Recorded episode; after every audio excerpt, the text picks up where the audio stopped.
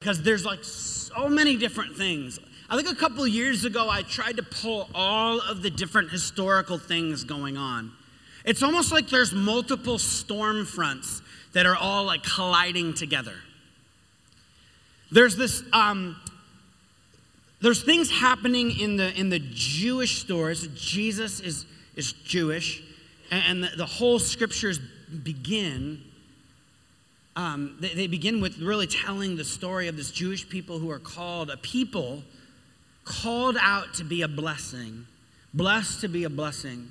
One writer says you can't really understand any of the Bible unless you can palm like a basketball Genesis 12. And Genesis 12 is this place in Scripture where it talks about this call that's given to these people, this person Abraham, and then this whole tribe. I'm going to call these people out, I'm going to set them apart. In fact, this is where we get the idea of predestination. It's so often not what we think it is. It's a group of people pulled out, they've been predestined to go and to bless. You're going to be my agents in the world. The way in which I am going to bless the world is going to be through people. This is how I'm going to put everything back together again. And so these Jewish people have found themselves in exile. About 150 years before, like I read during our, our liturgy earlier, there's this revolt. And this revolt happens um, against the, the, the oppressor at the time. And they, they kind of win the day. And so there's this incredible moment where it, it seems like liberation is in sight. Palms are waved as a sort of like flag of celebration. Coins are stamped. And so these Jewish people find themselves celebrating at least for a moment because it doesn't last long. Because the time by the time we get to the palm sunday story in the scriptures they are back under oppression again. They are back underneath the boot of the empire. But for a moment there is liberation. And so what would be regularly said in times of war, times of, of kind of taking back what they felt like belonged to them. The Jewish people would offer this prayer up from the Psalms Hosanna, Hosanna in the high, the God who saves. And so the scene is as Jesus is heading into Jerusalem, there's a lot of folks. It's like the people, it's like the grassroots movement. And he has set this whole thing up. It's almost as if Jesus has like a PR firm because he's set everything up that it would like cue these, these, these Jewish people who are living um, uh, under the boot of empire, who Jesus has been spending all his time with the outcast, the lonely, the hurting. Some religious folks are coming along. His group's starting to diversify. People are starting to pay attention. Who is this traveling rabbi who's going around saying, I'm the Messiah? Like, I'm the, the one who's going to put it all back together. I'm the king who's going to restore it all. And he has now set the stage with a bunch of prophecy going back to Zechariah and a donkey and where he comes from. And he's, it literally feels like a little firm that's come together and said, hey, here's what we're going to do, Jesus. We're going to set it up to really make everyone kind of assume that you are the kind of king who comes in and is going to like take Rome back for Israel. Like you're going to come in and you are, are going to put it all back together in the way that we expect. You are going to overthrow the government. You are going to tell those people what's wrong with them and put it all back together the way we assume, the way it happened before 150 years earlier. So they are waving palms, throwing them down on the ground. Hosanna, Hosanna. It's like we remember a generation or two generations before this happened. Oh my gosh, it's going to happen again. And this Jesus, he comes in on a donkey, which is part of the prophecy. See, your king comes in lowly, riding on a donkey. So there's one storm front. There's this whole story of these Jewish people, these hurting people who have gone, Where is God? Where is God? What are you doing? Like, why are we still in this place? And they are naturally expecting Jesus to right things in the way that things seem to have been made right before. So, why would someone want to kill Jesus? Why does the ruling establishment, in a few days, we go from Palm Sunday to the cross?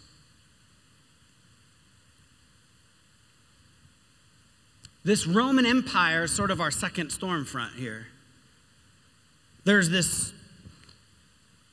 group of people, these, these kings, who have essentially come to a place where they are deifying themselves. This happens with power, right?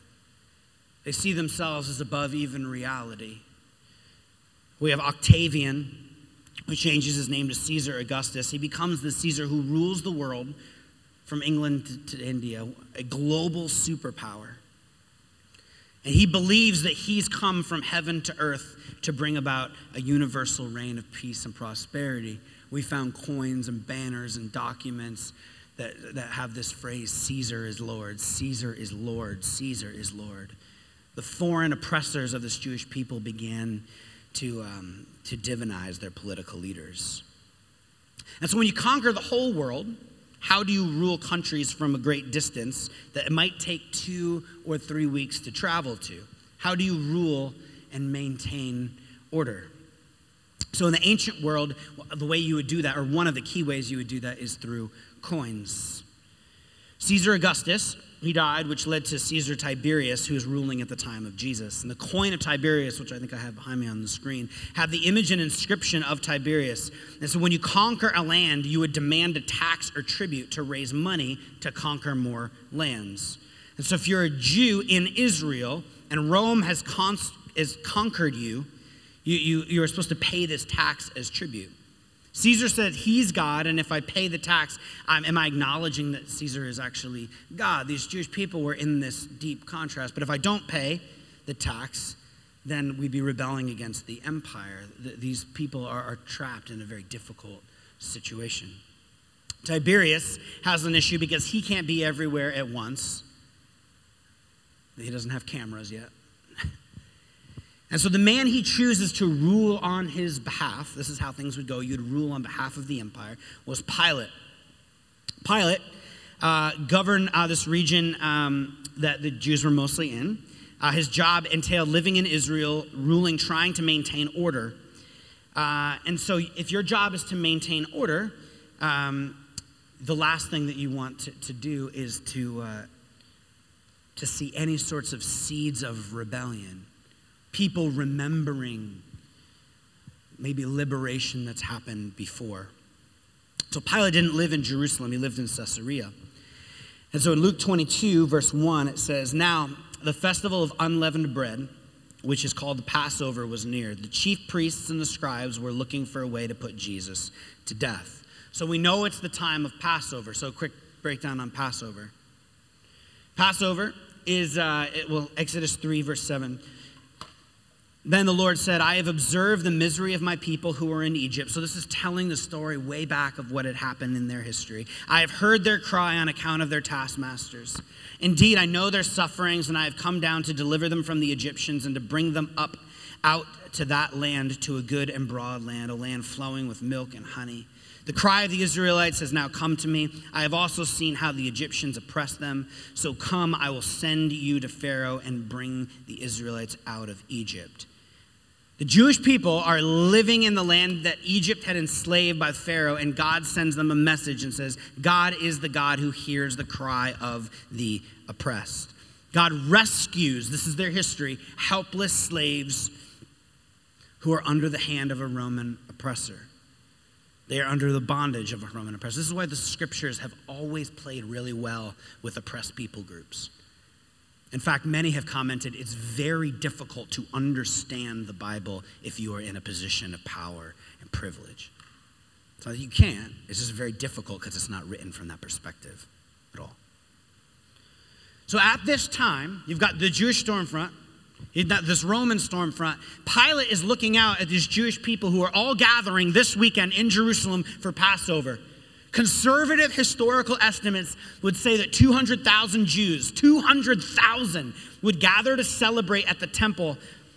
They're gathering in Jerusalem to celebrate a time when they were set free from an oppressor. So Pilate, who has been tasked with keeping order by the global superpower, is going, hmm, this situation could be trouble. You're not very excited about Passover if you are Pontius Pilate. So, once a year, we know that Pilate would leave Caesarea and march into Jerusalem, and he was basically sending a message that says, Don't mess with Rome. It would begin with the Roman eagle saying the Roman Empire is coming. Then came the standard bearers with flags of all of the Caesars and their divine titles, listing all the battles that they had won. So they're marching into town. Then came the centurions, the cavalrymen. First, the soldiers marching with metal shields that are kind of doing that rhythmic clanking thing. Then, soldiers, you know, then the soldiers mounted on horses, armed chariots. This is Pilate. Armed chariots are like the, the tank of their day. And at some point, Pontius Pilate himself would go by, adoring crowds, yelling, Hail to Pilate, hail to Caesar. It was a show of force, it was a military parade.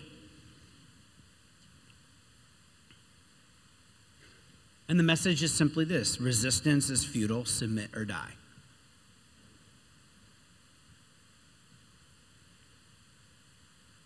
And so we know, right, that this story doesn't end, but the, the fulcrum of, of this weekend is the cross.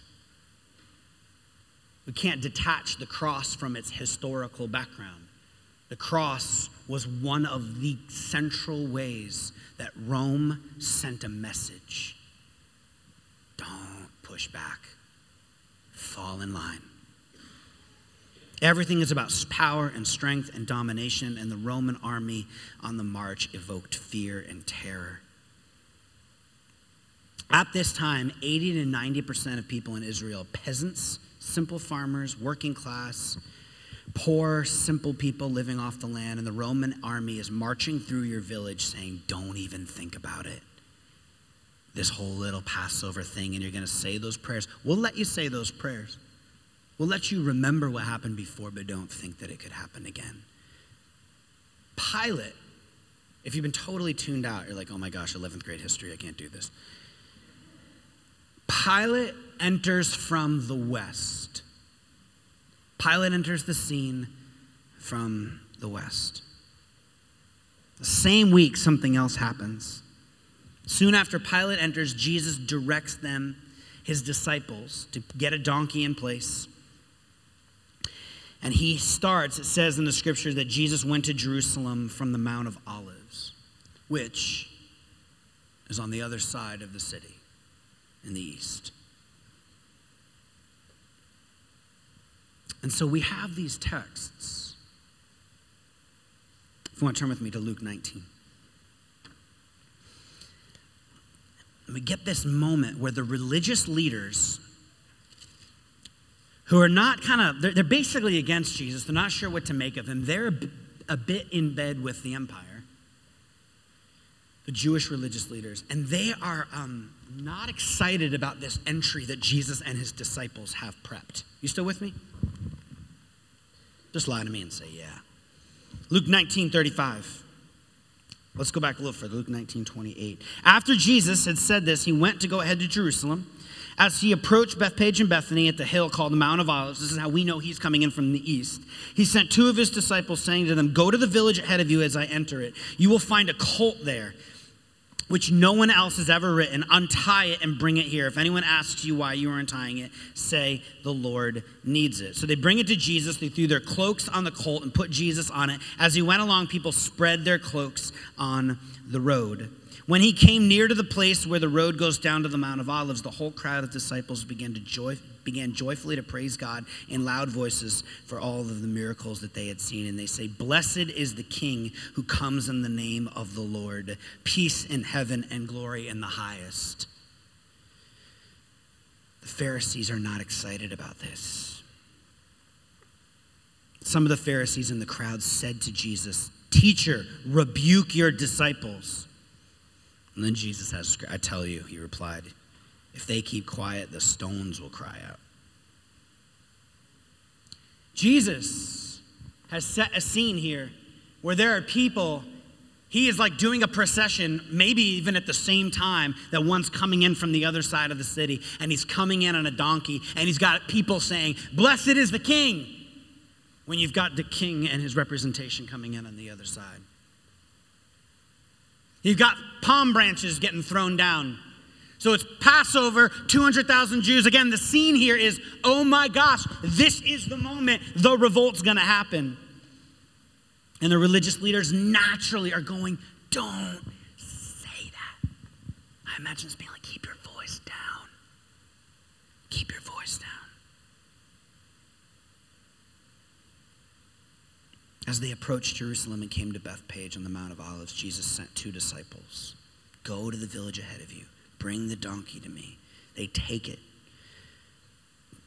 See, your king comes to you gentle and riding on a donkey and on, a colt, the foal of a donkey. The disciples went and Jesus did as Jesus had instructed them. They brought the donkey and the colt and placed their cloaks on them for Jesus to sit on. And a very large crowd spread their cloaks on the road. While others cut branches from the trees and spread them on the road, the crowds that went ahead of him shouted, Hosanna to the Son of David. Blessed is the one who comes in the name of the Lord. Hosanna in the highest. When Jesus entered Jerusalem, the whole city was stirred and asked, Who is this? He doesn't walk, he enters the city not on a chariot like the king coming from the other side of the city, not on a symbol of war. He comes from the east and he enters on a donkey. He chooses to come into the east in a different way because this is how love comes not with power over, but with power under. Jesus stages an intentionally visual reality, saying, This is what true power looks like. Now, this is the place in the message where in the past, and this, is, and this would be appropriate for any given Palm Sunday, maybe I'll do this next year, we talk about those differences. We talk about a, a God who, who, who comes into the world in a different sort of way.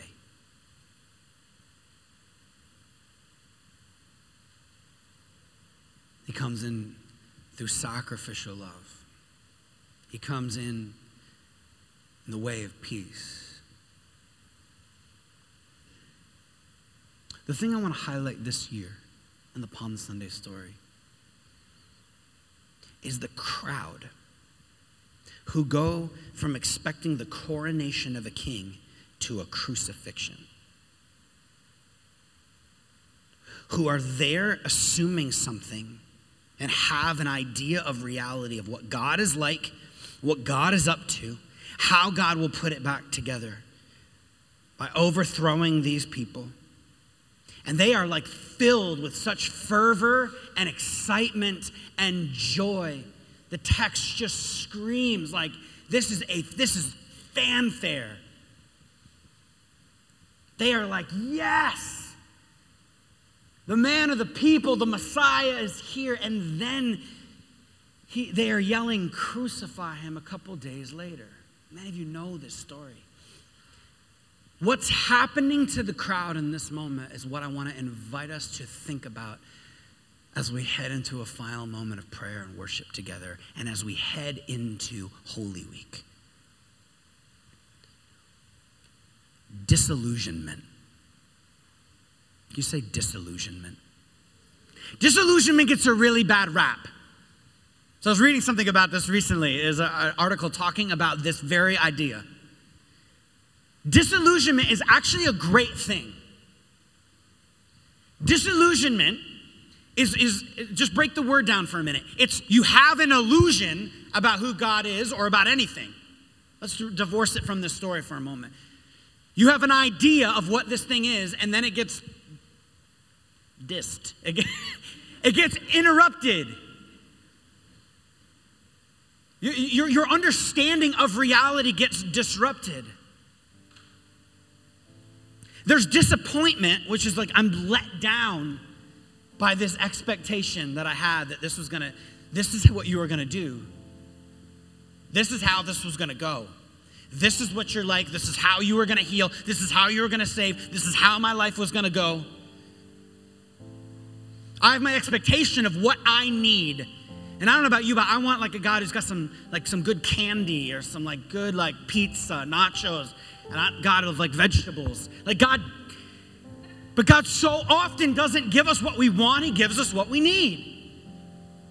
And this is one of those moments of all the different angles we could talk about in the Palm Sunday story. I was so just struck by this. I was so struck by this idea of how often we need to have a different sort of, um, I'll just say, open, open posture. That our propensity to make an idol out of our expectations is so strong and it makes sense. I mean, I, I, without getting too deep into my own psyche, it's a dark place. I mean, just planning a church, I'm like, well, everything we do is in the name of Jesus. So I, I have all these expectations of how this is going to go and how fast that's going to grow and how these people are going to react. And those people would never leave. And we're the church that never would do that. And all of a sudden that happened. And we're the most inclusive church. Why do you feel like we're the. And I mean, I just like, my expectations are constantly, constantly destroyed. And I've realized, I don't know if you relate to this at all. I'm going to guess you do. But there, there are moments where I, I see that as such a, such a negative. Like, God, like, really? God, really? When actually, this is a joyous, beautiful moment filled with possibility.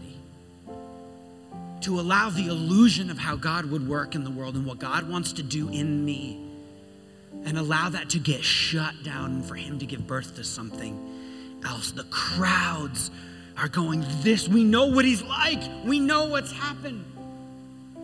We know how this is going to go. We've seen it before. All signs point to Rome falling, to the Messiah coming. And then we're told through all sorts of different means, directly and indirectly, what he has come to do. He has come for the forgiveness of sins the bondage and liberation that he is setting those people free from, setting this, this tribe that was meant to be a blessing to the world, that was meant to open the floodgates and tear down the walls of tribalism and division. He was saying, I, I have come to set you free in a different sort of way.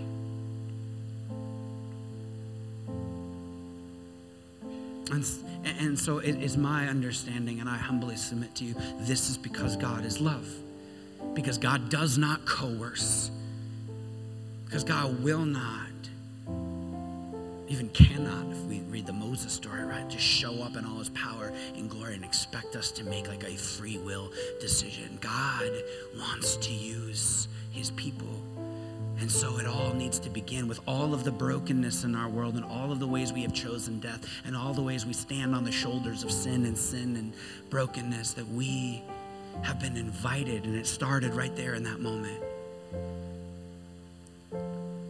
to say, God, I, want what I want what I really need. And what I need is to be free. What I need is to be f- free of my sin, to be free of my shame, to be free of my guilt. What I really need is the bondage that has like come over my life. Like, well, I, I don't need like some sort of quick fix. God, I need you to do that work inside of me. Jesus gives us what we need, not always what we want. Are you willing this week with maybe the home group you're going to, with the Good Friday service, with Easter Sunday coming? Are you willing to even today, like have high expectation of even this moment as we close? To say maybe my ideas of God are jacked up. Maybe uh, there are places where I have fallen under an illusion of God that is not the way I thought He was. And this goes both ways, right? Like this, or this goes a whole bunch of ways. One, one way would be, oh yeah, I, I have been sold a bill of goods that church, God, they hate me, they hate who I am, they hate how I'm wired. You have no idea what I've done. I've just seen the most brokenness, like evil things have happened in the church around me in my life, and I'm so angry at all these people. And you need to know and hear, like all over again, like God loves you as He finds you. This is the God who sets people free. This is the God of mercy and grace and forgiveness and fresh starts, and will give you a new call. And it's never too late to begin again. Some of you need that, and you need me to just preach that at And some of you need to break the illusion that God is not here just to make you happy and to give you an insulated 2.5 kids, like cute life behind a picket fence. Like some of you need to shatter the image and like retire your Christian lifestyle, like world. Like for some of us, we need to realize no, no, no, Jesus has invited you to pick up your cross you have an illusion that the way of Jesus is just sort of like live decently well for a while, have good worship services, go to heaven when you die, and retire all right. When He's asking you to give everything. Everything. Because He says that's the best way to live, that's where all the life is. Maybe we have such a, a delusion about who God is that rests and circles around so much fear and oh man, I can't wait to preach on Easter for you. So much fear. And we have this illusion that like God can't overcome. You, you don't know. The idea of me having hope is not really a thing. And knowing God loves me is not solving that. And you need to allow God in this moment, just would you hear me for a moment? There is enough hope for you there is a, a living hope that says you don't even have to fear death, never mind to fear what you're going through now. Heaven awaits you. The thing that everybody at the baseline is most scared of, which is death, you don't have to fear that if you say yes to Jesus. And so I'm telling you, it will begin to chip away at whatever fear you have because it's less than that. I don't know. I don't know what illusion you are under. But let's invite God to disillusion us. Can I say that? Let's invite ourselves into a little place of disillusionment this morning. To say, I, I, God, don't, I don't even know what needs to be cracked open, but I know that you are bigger, stronger, wider, more loving, more gracious, you're, you're also inviting me to more, to sacrifice more, to lay down more of my life because there's a call on my life that's bigger than just some like cute little tidy lifestyle. Like you are inviting me. I know, inviting all of us. I know this for a fact because this is what's all over the scriptures. Is God just breaking people's idea and illusion of who they are, of who's in, of who's included, of who's loved, of who's forgiven, of who's being invited to greatness in the kingdom of God. He's just over and over, like, oh, I gotta break that down. I gotta get, get that out of there. That is such junk. I don't know who put that there. All of this, all Easter, I'm sorry, all Lent, we've come up and said, This is somebody that I need. I need. I should have tested this first. I was hoping they were just gonna come off really easily. there we go. All Easter, we've been putting these things on this cross. Has been like this is probably somebody in the beginning of our forgiveness series like i need to forgive. Like this is jimmy. I gotta forgive jimmy. For some of us this was i need to, to, to forgive the, like let go. I need to trust god to, to give me the strength and power to let go all of this ache that i've been holding on to. To trust that god is powerful enough this is not working Imagine I'm over there taking them off one by one with great poetic preacher power. Gosh. Test your props, Andrew. If you're new with us, this was what we were doing all Lent, is just putting things up there as symbols, things we need to let go of, things we need to trust God for. And so I want to invite us in this moment of disillusionment in this moment of saying, God, I actually believe you could do that, you are doing that. We've already heard amazing stories of like people being set free from things in this. But let us close Lent in a sense, close this moment at least with this cross together by just trusting that maybe God's a bit bigger than your pain. a bit stronger than your weakness, has a bit more for you. I'm thinking of you, mom, as you're like heading into like retirement, not retirement, next season. Like what God has, like what God has for you. Like maybe my expectations of what God might do are different. So let's pray. Lord Jesus, would you open our heart? I invite, Lord, just a, a spirit to be able to just wreck whatever false ideas of who you are. Would you tear down and meet us here, Lord? Would you break down these, these things in our hearts, these walls that, if, that we put up? I think I pray that prayer like almost every week. It's like we just put these things up. I know I put these things up and don't trust that you're big enough for that, big enough to set me back. Like I'm really tired. God, you're big enough to like bring bring energy and resolve. Lord, you're big enough. You're strong enough. You're the view of who you are, Lord. I need to change. I'm not going to live in this illusion anymore. This illusion of lack of faith and lack of expectation and a lack of hope and a lack of love and a lack of joy, Lord.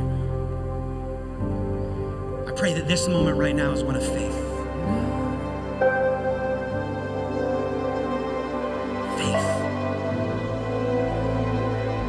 We don't have what we need. We need you. We need you. It's all you are. Will you meet us again?